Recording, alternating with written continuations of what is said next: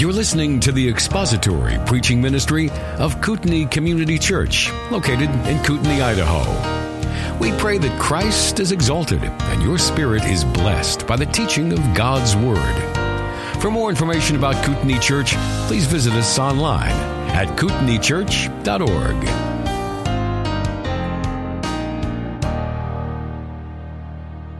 Before we pray, let me tell you something amazing about our God. He is the God who gives his Holy Spirit to us. Paul said that in 1 Thessalonians 4 and verse 8. And in this message, I would like to tell you who that Holy Spirit is and the story of how he gave his Holy Spirit to us. For that is what biblical theology is the story of God's work, while systematic theology is the system of truth. So let's pray. Our God and Father, we thank you for the privilege of gathering here today to learn more about you, particularly your Holy Spirit, so that we might have a good response, a biblical response to the things that are happening all around us. So warm our hearts at this session, O Lord, as we speak positively of the Holy Spirit and focus on Him and His work. In Jesus' name, amen. I have four points today, and the first one is that the Spirit is a triune person with a filial name. The Trinity is a knowable mystery. You can describe it, but you cannot fathom its depths. The fourth century church father, Gregory, left us this wonderful testimony. He said, No sooner do I conceive of the one than I am illumined by the splendor of the three. No sooner do I distinguish them than I am carried back to the one. When I think of any one of the three, I think of him as the whole, and my eyes are filled, and the greater part of what I am thinking escapes me. I cannot grasp the greatness of any one person so as to attribute a greater greatness to the other two. When I contemplate the three together, I see but one torch. Now, the clearest Old Testament statement of the Trinity is in the book of Isaiah, chapter 48 and verse 16, where Isaiah said, Come near to me, listen to this. From the first I have not spoken in secret. From the time it took place, I was there. And now the Lord God has sent me and his Spirit. Now here the Son is the one speaking, the servant of the Lord. The Lord God is the Father who sends the Son, and the Lord God, the Father, also sends the Spirit. Now, the Trinity was there at Jesus' baptism, as you know. Matthew 3:16 After being baptized Jesus came up immediately from the water and behold the heavens were opened and he saw the spirit of God descending as a dove and resting on him Now in this scene the Father is speaking from heaven so he is present although he is not visible. The Son is on the earth, and the Holy Spirit comes down in the form of a dove and rests on the Son of God. I understand the dove imagery here at Jesus' baptism as pointing us back to the Spirit hovering or brooding over the creation in Genesis 1, verse 2. So that here the Spirit is coming down as a dove on Christ, God's new creation, pure and sinless. Now, further, Jesus announced the Trinitarian name in the baptismal formula associated with the Great Commission, Matthew 28 and verse 19.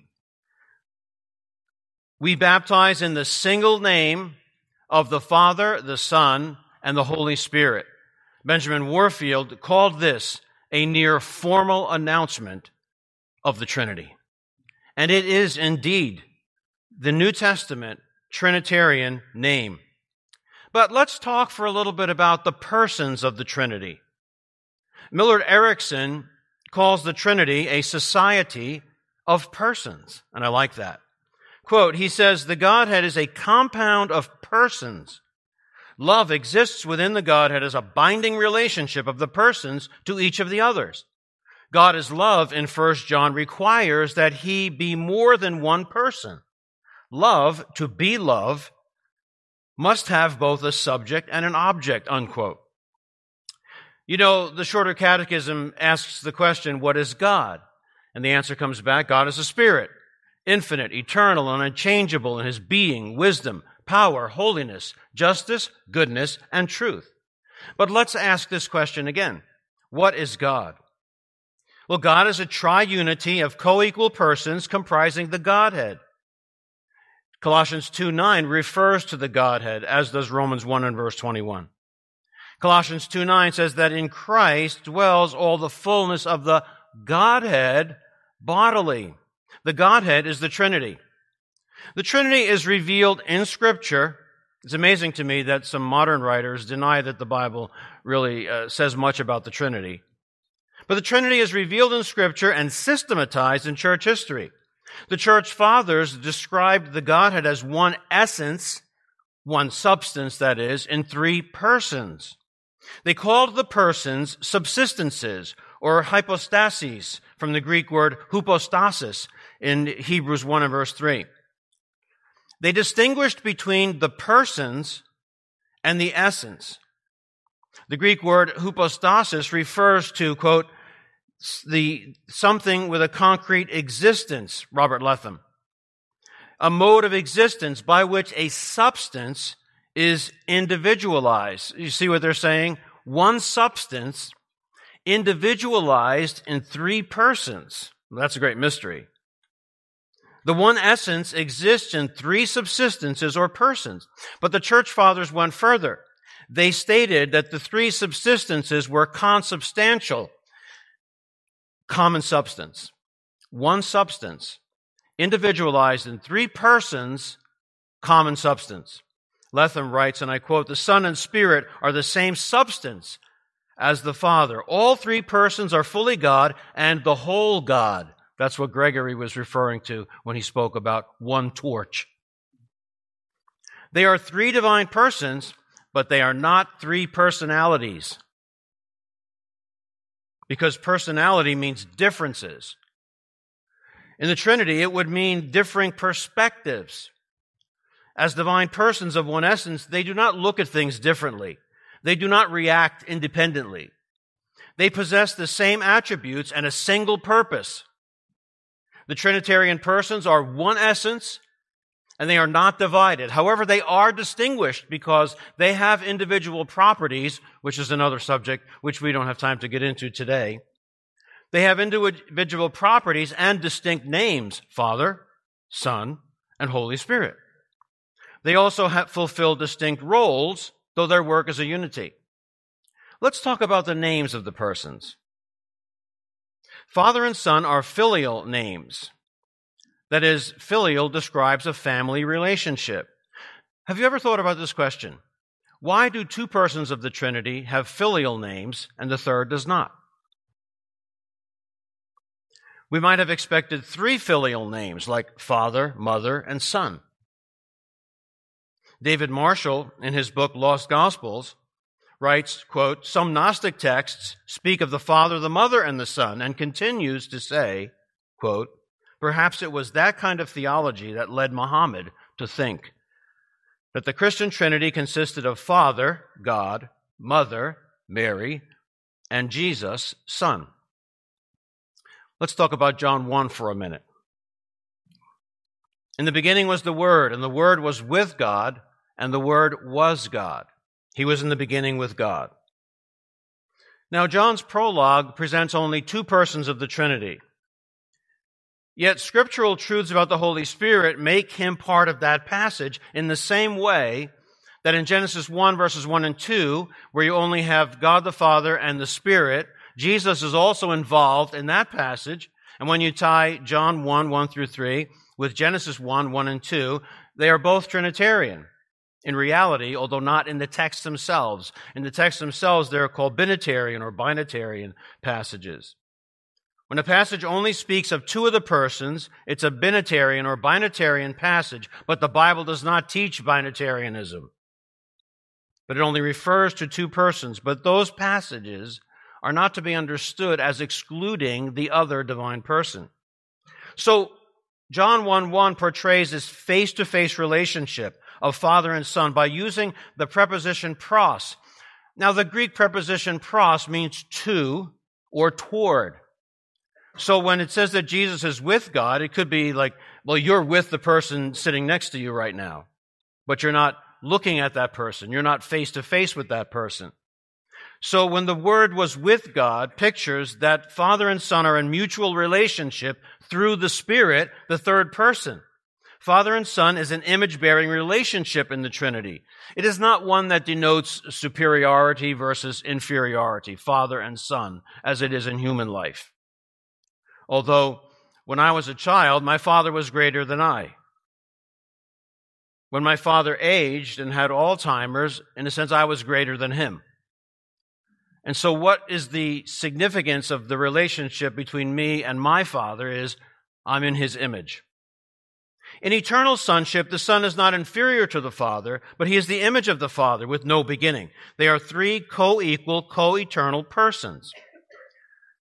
Now, commenting on John 1 1, Leon Morris writes, I quote, the literal, the literal idea comes out well, face to face with God face to face converse is in mind.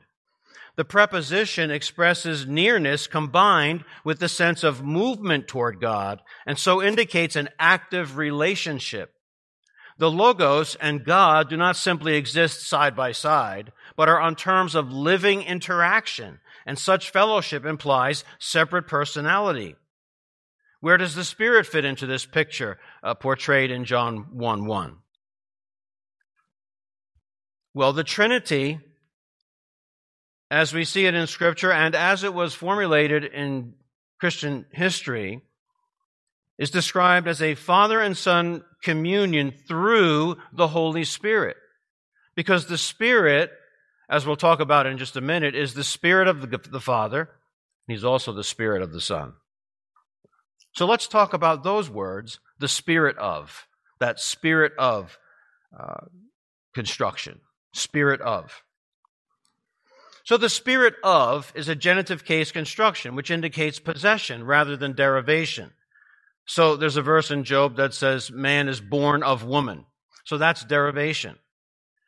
So if the spirit is the spirit of God, it does not signify derivation. It signifies possession. He is the spirit who belongs to God. He is the spirit of the Father, or he is the spirit belonging to the Son. He belongs to the Father and Son because he proceeds from the Father and the Son. He is the Father's Spirit. He is the Son's Spirit, but God only has one Spirit. It's just like you and I. We have spirits. My spirit is what you see in me, what you hear of me, how I respond, how I project myself, how I communicate, uh, whether you like me or not, whether I, I draw you to myself or I repel you from myself. Let's talk about these words for spirit in Hebrew and Greek.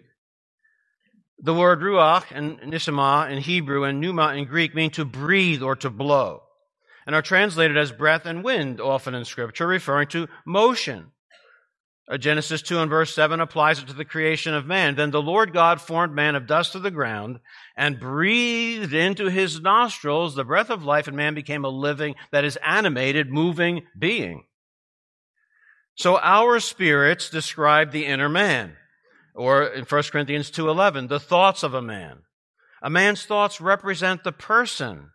You know Proverbs 23 and verse 7, for as a man thinks in his heart, so is he. Our spirits are like deep wells, according to Proverbs 18 and verse 4. And sometimes it takes a man of wisdom to draw out. Have you tried to draw out the thoughts of a person? Who maybe you think is troubled or needy, and you're trying to figure out what's inside. Proverbs 20 and verse 5. Some people have deep plans, and we try to draw them out. We're trying to draw it out of their spirits.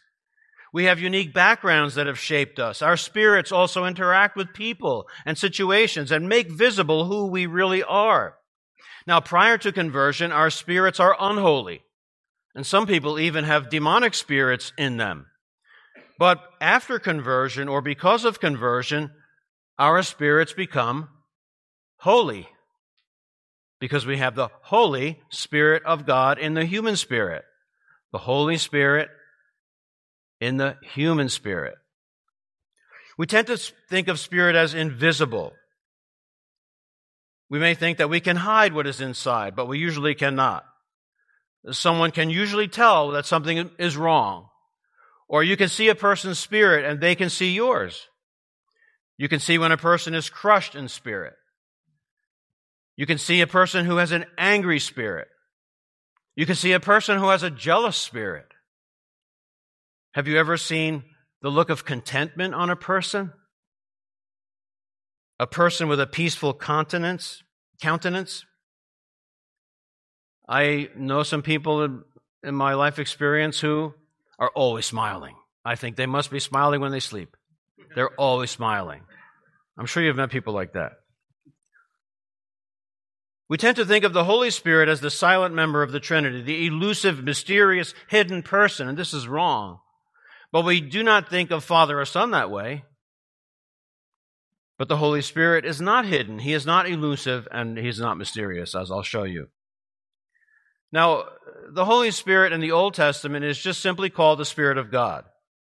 But after Pentecost, when you come to the Acts and the epistles, you read about the Spirit of Christ, or the Spirit of Jesus, or the Spirit of Jesus Christ. For example, uh, Acts 16 and verse 7 the Spirit of Jesus did not permit them. Uh, Philippians 1 and verse 19, Paul said, I know that this shall turn out for my deliverance through your prayers and the provision of the Spirit of Jesus Christ. And the greatest text of all is Romans 8 and verse 9, which mentions the Spirit of God and the Spirit of Christ in one verse. Paul says, If indeed the Spirit of God dwells in you. Now, you would have expected him to say, If indeed the Spirit of God dwells in you, but if anyone does not have the Spirit of God, he does not belong to him. But that's not what he says. He says, If anyone does not have the Spirit of, if indeed the Spirit of God dwells in you, but if anyone does not have the Spirit of Christ, he does not belong to him. So, in the history of Revelation, the Spirit was known as the Spirit of God, but now after Pentecost, he is known as the Spirit of Christ. So, let's summarize this non filial name matter that I brought up. The reason why the Spirit has a non filial or non family name is because he is the Spirit belonging to the Father and the Spirit belonging to the Son. The creeds say that he proceeds from the Father and the Son. It's based on John 14, uh, 26 and John 15, 26. The Spirit proceeds from the Father. He proceeds from the Son. It's a double procession. I believe in the double procession and the, the addition of the filioque clause in the creed. But that's speaking of a temporal procession. But there is an eternal procession as well, because this is what spirit signifies. Your spirit proceeds from you. That's you you can't hide yourself. You, you, you could put yourself, lock yourself up in isolation, perhaps, and then your spirit is locked up with you in that place. But our spirits proceed. That's something we should think about, by the way, in practical terms. How, how, do, I, how do I come across to people? Theologians call this the mutual indwelling of Father, Son, and Spirit. Augustine, the theologian of the Holy Spirit, wrote, and I quote, Because the Holy Spirit is the Spirit both of the Father and of the Son, therefore the Holy Spirit is a communion of the Father and the Son, end quote. And he said a lot more than that. The nature of spirit is that it is moving, extending like breath and wind, but also it is joining and uniting. And John 4:24, God is spirit, means that God is life, power, and presence. John 4:24 God is spirit. It's easy to think that in John 4:24 that the Bible is just simply saying God does not have a body like men. But that is really not the point of John 4:24. George Beasley Murray says, I quote on John 4:24, God is spirit defines God not in his metaphysical being, but according to his work in the world the clause is parallel to God is light or God is love. All these statements describe God's mode of action and working, end quote. God is spirit means that he moves in the world. He fills, He extends, He works, He has power, He has life, He is the life giving God. And as 1 Thessalonians 4 and verse 8 said, He is the God who gives His Holy Spirit to us. Sinclair Ferguson wrote in his great book on the Holy Spirit most Christians warmly respond to the description of Jesus as Son of God, not only because of Jesus' humanity, but also because the designation Son indicates a relationship that we are familiar with. But the name Holy Spirit, or worse, Holy Ghost, tends to convey a cold, even remote image. After all, what is spirit? End quote. Yet, we should be able to relate to God as spirit, shouldn't we? Ferguson is saying we can relate to God as Father. We can relate to God as Son easily.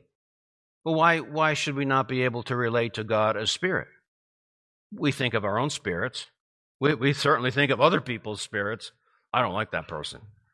I, don't, I try to avoid that person. Because Spirit is a non filial name, it doesn't mean that the Holy Spirit is just a force or an influence. He is a person. He is the divine person who joins the Trinity. It, I used to say in my classes earlier on, I used to say the Spirit is the bond of union between the Father and the Son. And the students reacted to that. They said, wait a minute. That, that doesn't sound right to me, bond of union. So I changed it. And I always say, He is the person who binds the Father and the Son. He's the person who binds the Father and the Son. Here are a few examples of the personhood of the Spirit. The Spirit speaks and teaches, and I won't give you the verses for the sake of time. The Spirit strives with sinners. He forbids movements. He testifies. He is served. He is grieved. He is insulted. We speak with the personal pronoun him, it, not it. We don't say it. Let's talk about illustrations now. Still with me?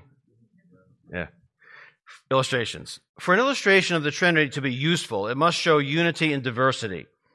And I'm convinced that marriage is the best illustration of the Trinity, not things like the three leaf clover or the three states of water. Because those illustrations actually support modalism, which is a heresy. They only they, they, they imply that the Trinity is a, a modal, is modal. So in marriage, a man and woman become one. And Jesus quoted Genesis 2:24, you remember, and said, "So are they are no longer two but one flesh." Matthew 19:6. So think about that for a minute. Jesus said they're no longer two but one flesh. Well, did he mean to say that they're still not two people? That they're still not individuals? They, did he mean to say they don't have their distinctives still with them? When I brought the wedding message at our youngest son's wedding five years ago, the points of the sermon were point one was one, point two was two, and point three was three. Point one was one. Marriage joins a man and woman into one. Jesus said they are no longer two, but one. Point two was two.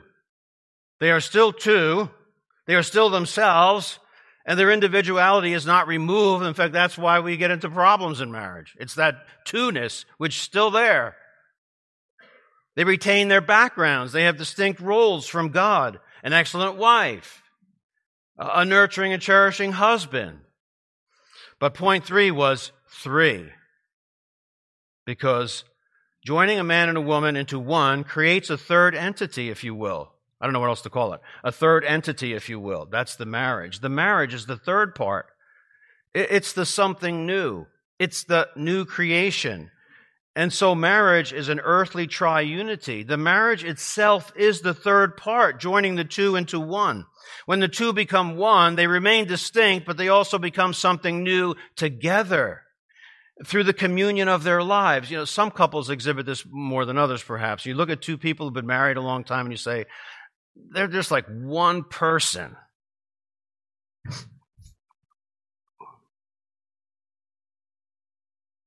Their lives merge and their individuality is subjected one to the other in loving humility and self-denial and they can accomplish great things together if they will just if they will just pray for more unity together, avoid arguments, fights, and do more together. Use their individual gifts and distinctives to, together to, to make their marriage the most glorious thing. The third part.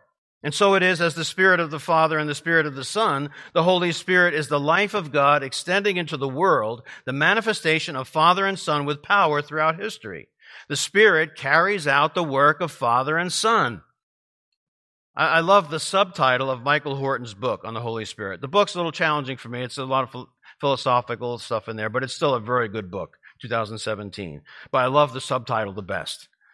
It is God's perfecting presence in creation, redemption, and everyday life.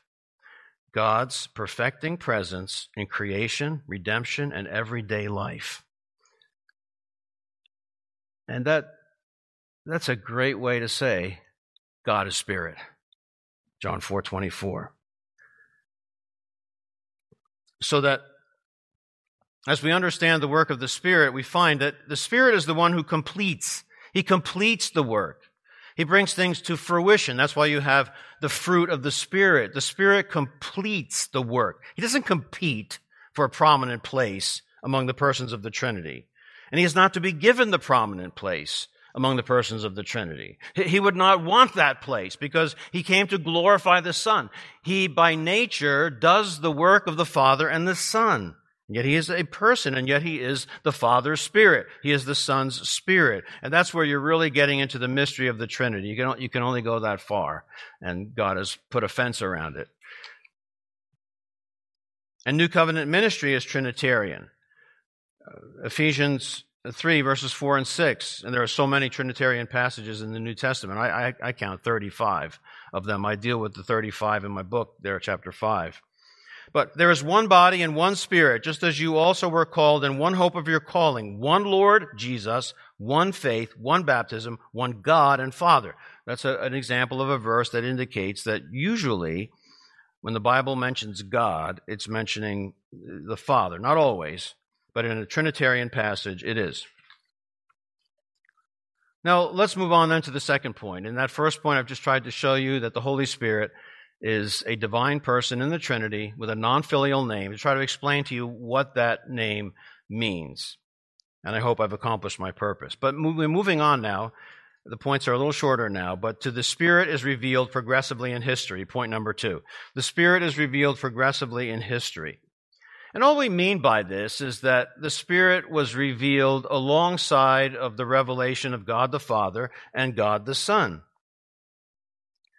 And that's what biblical theology is. It explains the progressive aspect of Bible revelation. I like to think of it as the story and the system. The story and the system. Biblical theology and systematic. Biblical theology doesn't mean that it's, it's from the Bible. It means that it's progressive. Now, the question is Is there an order in the historical aspect of the revelation of the triune persons? Was it the Father who was revealed first, then the Son, and then the Spirit? Well, actually, it was not that way. It was the Father and the Spirit who were revealed first. In the history of Revelation, the Father and the Spirit are seen first in the Old Testament. The opening verses of Genesis introduce us to God and the Spirit. And the order of revealing was the Father and the Spirit in the Old Testament well, what about Jesus then? Well, he was revealed in terms of promise, pictures, prophecies as the coming Messiah, the second person. In the gospel period, the Son and Spirit are manifest as they do the work of the Son. As they do the work the Son was sent to accomplish in the Spirit. The Holy Spirit brought about his virgin conception in the womb of the Virgin Mary. Luke 135, the Holy Spirit will come upon you and the power of the Most High will overshadow you. Gerald Hawthorne, uh, his doctoral thesis was uh, on the work of the Spirit in the life of Jesus, and it was published in, in book form, uh, republished in 1991, The Presence and the Power. And it's a wonderful book. Uh, he writes in this book, I quote, The Holy Spirit was that divine creative element by which the fashioning of Jesus' humanity was begun, so carefully and uniquely generated by the Holy Spirit was the very humanness that the eternal Son made his own and within which he became incarnate. And that's why Jesus was a was virgin conceived because he was His life is attributed directly, not as our lives are attributed to the second cause of procreation, but his life was attributed directly to the Holy Spirit of God. He is a creation of God directly, not by second causes. Uh, we are created by God too, but his was different. It was it was not mediate, it was immediate. And the Holy Spirit was with him throughout his life. He was with him on the cross when it says in Hebrews 9:14 that through the eternal Spirit he offered himself without blemish to God. And throughout his life, he manifested his communion with the Father in heaven and in the Spirit. He was filled with the Spirit in his ministry and his sinless humanity. And again, I quote from Hawthorne, said it so beautifully. I quote, one might say that the Holy Spirit was continually with him in his silence and his speech in his haste and in his leisure, in company and in solitude, in his play and in his work, in the freshness of the morning and in the weariness of the evening, throughout all the hours and days of those early years of his life, end quote, and naturally throughout his entire life. And this is something that we find as we understand the Holy Spirit, we have this same experience, the same comforts. Jesus possessed the Spirit throughout his entire life. John 3:34, he gives the Spirit without measure, which means without limits. He gives all of his Holy Spirit to Jesus and to us. 1 Thessalonians 4 8. In the apostolic and post-Pentecost period, which is the age of the Spirit, this is the fullness of Trinitarian activity. Now, let's move on under the second point to talk about John 7 for a little bit. If you have your Bible there, you might want to turn to John 7, 37 through 39. Because one of Jesus' most important statements about the Holy Spirit came at the Feast of Tabernacles in John 7. And you're familiar with the announcement. It was a great interruption in the, in the proceedings of the festival, and it, was a, it turned out to be a gospel invitation as well. But it says in verse 37, Now on the last day, the great day of the feast, Jesus stood and cried out, saying, If anyone is thirsty, let him come to me and drink. He who believes in me, as the scripture said, out of his innermost being will flow rivers of living water. And that's all Jesus said, by the way. Stop. And amazingly, the next verse, John 30, 739, came 50 years later. You realize there's a 50 year gap between verse 38 and verse 39. Verse 37 and 38 is the announcement that Jesus made. Verse 39 is part of John's theological reflection. That's what the Gospel of John is all about. It's, it's, it's the most theological gospel because it's, it, is, it represents John's mature reflection on Christ and his work. So John explains what he meant at the feast. Verse 39. This he spoke of the Spirit whom those who believed in him were to receive at that time. They were to receive, for the Spirit was not yet given because Jesus was not yet glorified. The Spirit of Christ promised to come at Pentecost was not yet. Now, the literal Greek says just that. The Spirit was not yet. That translation would give the idea that either the Spirit didn't exist in the Old Testament or that he wasn't working. So you have to include the word given because this is a reference to Pentecost. We have many evidences of the work of the Holy Spirit. I'll just go over them quickly in, in the interest of time. Uh, the Holy Spirit was at work in the creation week, Genesis 1, verses 1 and 2. In fact, it is the Spirit who brought the creation to its fullness during those seven days. The Spirit breathed life into man, Genesis 2 7. The Spirit is continually working in providence, Psalm 104. You send forth your Spirit, they are created. That's providence. The Spirit was at the heart of the nation of Israel. Let your good spirit lead me on level ground, the psalmist prayed. Psalm 143.10. Psalm 51 describes the intimacy of life in the Spirit. The works of the Holy Spirit in the Old Testament actually are very similar to his works in the New Testament. The only difference is that now we have the Spirit of the exalted Christ. In the Old Testament, you see the Spirit giving, granting salvation, creating, sustaining life, filling his people to fullness, giving gifts to God's people, leading God's people, illuminating them in their understanding of the scripture. He also convicts of sin and he dwells in the hearts of his people. He is intimate with his chosen people in Israel. And these are ministries that he continues today as the Spirit of Christ. Yet Pentecost inaugurated the age of the Spirit. Jesus is the last Adam who became a life giving spirit. 1 Corinthians 15 and verse 45. It's the age of the fullest revelation of the Trinity. Warfield wrote, I quote, that our New Testament is not a record of the development of the doctrine. It shows that the doctrine is the fixed possession of the Christian community, end quote. Have you ever noticed that in the New Testament, they're not, the writers are not trying to prove the Trinity. They're not even trying to explain it. They just speak of it. They believe it fully. People frequently ask, what is the main difference in the Holy Spirit from the Old Testament to the New Testament? Is it that the Spirit came and went into Old Testament people? Is that what it is? Is it that the Spirit didn't indwell the believers of the New Testament? Is that what it is? Is it perhaps just a matter of extent? Well, again, the main difference between the Spirit in the old economy and the new economy is that after Pentecost, He is the Spirit of the exalted Christ. God only has one Spirit, of course, but he is the spirit of the Christ who walked on this earth, Jesus the Nazarene. He has become a life giving spirit. His presence has been extended geographically, universally, and in all ages to all those who know him. Christ is in us. You say, you might ask, why was the Spirit promised in the Old Testament if he's already working? Well, and the answer is simple that the promises of the Holy Spirit in the Old Testament have to do, first of all, with Him anointing the Messiah. Turn to Isaiah 11, verses 1 through 3. The promises of the Holy Spirit concern His anointing the Messiah.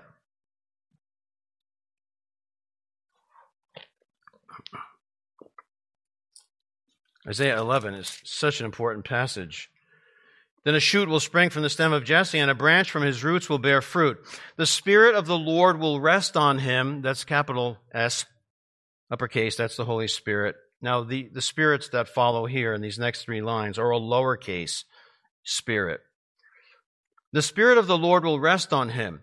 That is, in his human spirit, he will have the spirit of wisdom. His spirit will be one of understanding, the spirit of counsel and strength, the spirit of knowledge and the fear of the Lord. Uh, and further on, it goes on to speak about his righteous judgments. This is the anointing of the Messiah. The Lord says, I have put my spirit upon him. Isaiah 42 1. My, the Messiah says, The Spirit of the Lord is upon me. Isaiah 61 1.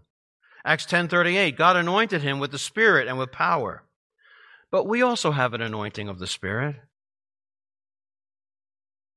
2 Corinthians 1 20 and 21. Now he who establishes us with you in Christ and anointed us is God, who also sealed us and gave us his Holy Spirit as a pledge. John 1:20. John 2 1 John 2:20. But you have an anointing from the Holy One and you all know. 1 John 2:27 As for you the anointing which you have received from him abides in you. And so the Isaiah passage speaks of the spirit resting upon him. That's the anointing uh, for ministry. This is the, the the the the human spirit that Jesus had. This makes the Messiah the pattern for his New Testament people. I uh, turn over to Colossians chapter 1 verses 9 through 12. Colossians 1 9 through 12 actually did a study years ago on the relationship of uh, Proverbs 1, 1 through 12, Isaiah 11, 1 through 6, and Colossians 1, 9 through 12. And I think they, they all tie together. Colossians 1, 9 through 12.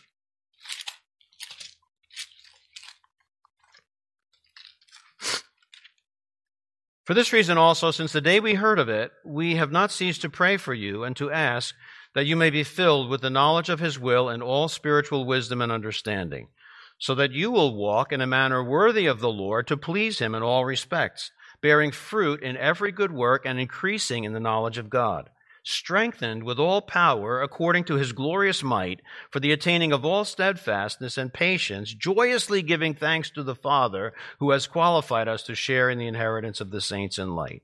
You could also add to this the two prayers in Ephesians 1, starting at verse 15, and Ephesians 3, starting at verse 14, where you see that the anointing that we have is similar to the anointing that the Messiah had. But the second reason for the promise of the Spirit in the Old Testament was that the Spirit, when He came after Pentecost, would advance the covenant. You have the classic passages on the new covenant in Ezekiel 11 uh, Ezekiel 18:31, a new heart and a new spirit, Ezekiel 36, Jeremiah 31. But the classic passage here is Joel.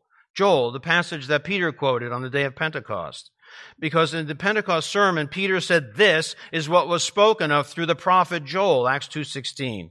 And then he quotes the prediction found in Joel chapter 2, which is that the widespread gift of prophecy and other spiritual gifts or manifestations uh, was to be part of the New Testament age to demonstrate not only those gifts, but that there would be sweeping changes in the covenant, such as the change in the administration from the nation of Israel to the New Testament church. The New Testament church looks different, doesn't it, than what you see in the Old Testament and the worship of the nation of Israel. Sweeping changes. That's what Joel was talking about. Hodge shows the connection in his commentary on 1 Corinthians. He says the distinctiveness of the new covenant predicted by Joel consisted in the general diffusion of these gifts, which were not confined to any one class of people. Under circumstances so extraordinary, it was unavoidable that many disorders should arise, and Paul corrected those in 1 Corinthians 12 through 14. But Joel 2 is not only referring to the gift of prophecy, it is referring to the sweeping changes which began to appear in the book of Acts. And that leads us to our third point, which is that the Spirit came at Pentecost. The Spirit came at Pentecost. Pentecost is the crowning event in the history of Christ. It is the end of a series begun at his conception his birth, then, his life, his atoning death, his resurrection, and his ascension, and his exaltation. And when he was exalted to the right hand of God, he poured forth of his Spirit. He had come forth from God and was going back to God. John 13 and verse 3. Peter preached on that day, having been exalted to the right hand of God, and having received from the Father the promise of the Holy Spirit, he has poured forth this which you both see and hear it takes us back to Sinai, doesn't it, where there were mighty manifestations, remember? Fire, smoke, earthquake, trumpet blasts, Exodus 19. At Pentecost, it was just as dramatic, but a different character. A noise like a violent rushing wind, tongues of fire resting on their heads, language utterances, Acts 2, verse 4. Amazement, 2, verse 7 perplexed questioning, 2 verses 7 and 8, even mocking, Acts 2 verse 13. At Sinai, there was a drawing back. At Pentecost, there was a drawing near, indicating the new age of the Spirit and gospel power. I want to turn now, just now, to four continuing manifestations of the Holy Spirit which began on the day of Pentecost. Four things that happened on the day of Pentecost which continue today. The first, was the coming of Christ himself in his spirit. You can turn to the upper room for some of the verses there running out of time. John Owen wrote, quote, It is the Holy Spirit who replaces Christ's bodily absence and who brings to fulfillment all the promises made to the church. Christ is with us. Christ, Christ is with us by his Spirit, the one he poured out at Pentecost. Chadwick said, I quote, It is indeed the difference between, Pentecost, is the difference between the personal, physical presence of Christ with his disciples and what his spiritual, inward, abiding presence through the person of the Holy Spirit would be. Christ came on the day of Pentecost. You know how Peter talks about how we have a, a we have a better word in Second Peter 1? Well, what would you rather have? Would you rather have been in Palestine and seen the Lord Jesus for those few years? Or be living today when Christ is with us by his Spirit? Well, to ask the question is to answer it. Christ in you, the hope of glory, Colossians 1.27. The second manifestation was spirit-empowered communication. These are called languages at the first, in Acts 2 and verse 4, which drew the attention of the people groups so that Peter could address the crowd, interestingly, in one single language. So it's not that those languages were really needed, except to point to what was going to happen. They were signs. And when you read that expression, they began to speak with other languages, two things are certain. First, they were known human languages. And second, the Spirit's gift of communication at Pentecost was much bigger than that. It was for thrusting forth the gospel throughout the world, and still it is today. It was the gift, let's settle on this, it was the gift of gospel communication through evangelism, edification, and encouragement of God's people and also for apologetics. The third manifestation of the Spirit is the triangle of conviction, conversion, and confession. They, con- they were converted. Uh, well, first of all, they were convicted. What shall we do? Acts 2.37. They were converted when they had received his word, Acts 2.41, and they confessed. They were baptized, Acts 2.41. And fourthly, the fourth manifestation of the Spirit on the day of Pentecost is the constitution of churches and communion of saints. This is the crowning blessing of the day of Pentecost. The inauguration of the Christian church, the creation of churches. The first church was in Jerusalem. That was a mega church, by the way. 3,000, 5,000. They met in the Temple Mount. Very spacious. You could fit that many people in there portico of Solomon. Their preachers were the apostles. Their pastors were the apostles. They continually devoted themselves to the apostles' teaching and to fellowship, to the breaking of bread and prayer. And you can remember these four manifestations sim- easily Christ, communication, conversion, and constitution. That is, constitution of churches. Christ, communication, conversion, and constitution of churches. Now let's tie this all together in the few minutes remaining. Number four, the Spirit's completed works commence his continuing works. And, well, this is a conference on cessationism, and certainly no accident that when you look at the story of the Holy Spirit, that this is what you're going to find that that that some things cease and some things continue.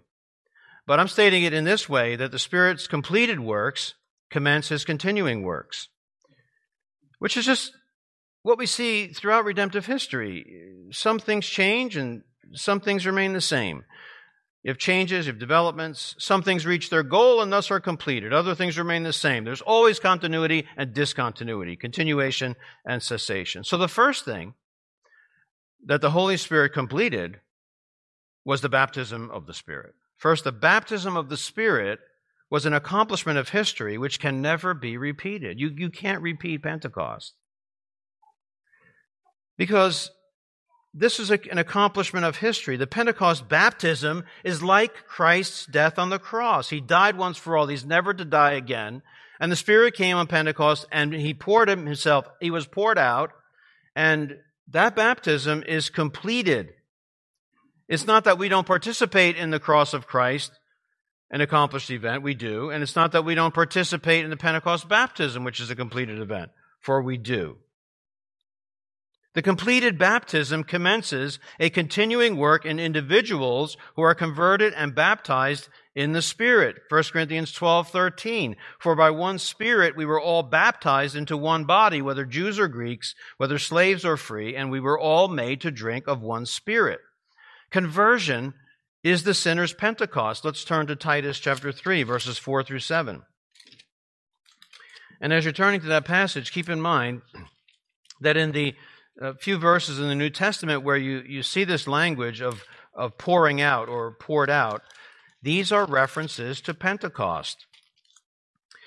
Titus 3, verse 4 When the kindness of God and our Savior and his love for mankind appeared, he saved us not on the basis of deeds which we have done in righteousness, but according to his mercy, by the washing of regeneration and renewing by the Holy Spirit, whom he poured out upon us richly through Jesus Christ our Savior, so that being justified by his grace, we would be made heirs according to the hope of eternal life.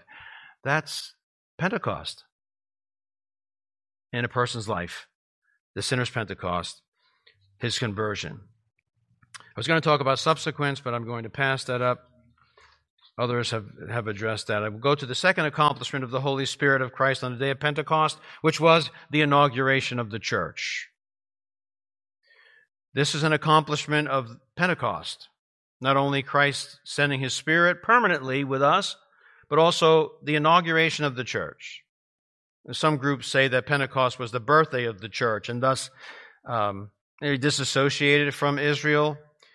But the reality is that God only has one people, and I know there are some differences, of course, but it's more precise to speak of the inauguration or dedication of the church uh, because it is connected to kingdom building in the Old Testament. But the completed work of inaugurating the church on the day of Pentecost commences his continuing work, which is the building of the church. And building up or edifying the body, 1 Corinthians 12 through 14, means to build up the body. So that is the Spirit's continuing work. And thirdly and finally, the third accomplishment of the Holy Spirit is the completion of the canon of Scripture. Baptism of the Spirit, completed. Continues through the sinner's Pentecost and his experience of the Holy Spirit throughout his life. Completed work. The inauguration of the church. Continuing work. I will build my church. Thirdly, completed work of the Holy Spirit, the canon of Scripture, which of course took place over the apostolic age.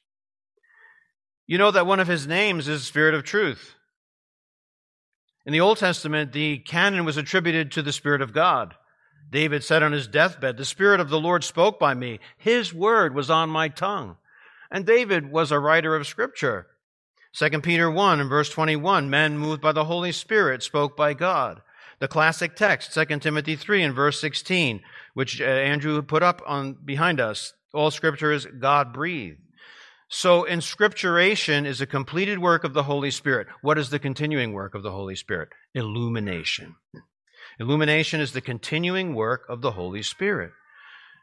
Not prophecy, but illumination. Without the illumination of the Spirit, none of us can rightly understand, nor can we adequately apply as the word is needed by us either for reproof, correction, instruction, and righteousness, because the Holy Spirit is the paraclete. The paraclete. You know, Jesus was a paraclete. A paraclete means he, he comes alongside of us to help us, and he helps us in so many different ways. And uh, Raymond Brown, in his commentary on John, suggests that we just retain the Greek word paraclete because words like comforter, counselor, they're just one part of his work. So, Paraclete, that's his official name. I call it his Pentecost name. And in illumination, he's just functioning as the Paraclete to reveal Scripture to us. And so I close with the verse with which I started, with which I began. I thought, how do I land this sermon? And I landed on one of the great Holy Spirit texts, which sums it up beautifully. God has many glorious attributes, doesn't He?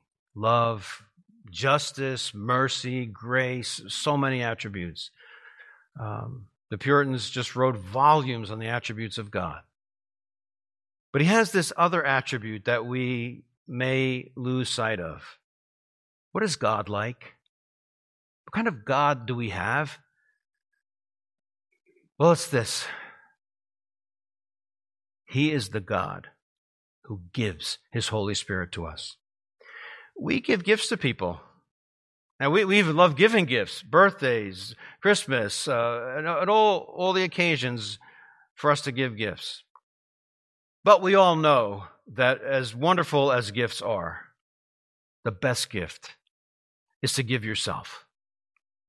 Give yourself uh, a listening ear, a helping hand financial benevolence. Give yourself love, mercy, compassion. And that's what God does by giving us His Holy Spirit. Thank you for listening to the latest podcast from Kootenai Church. If you'd like to learn more about Kootenai Church or to donate to our church ministry, you can do so online by visiting kootenaichurch.org. We hope you enjoyed this podcast and pray you'll join us again next time. Once again, thank you for listening.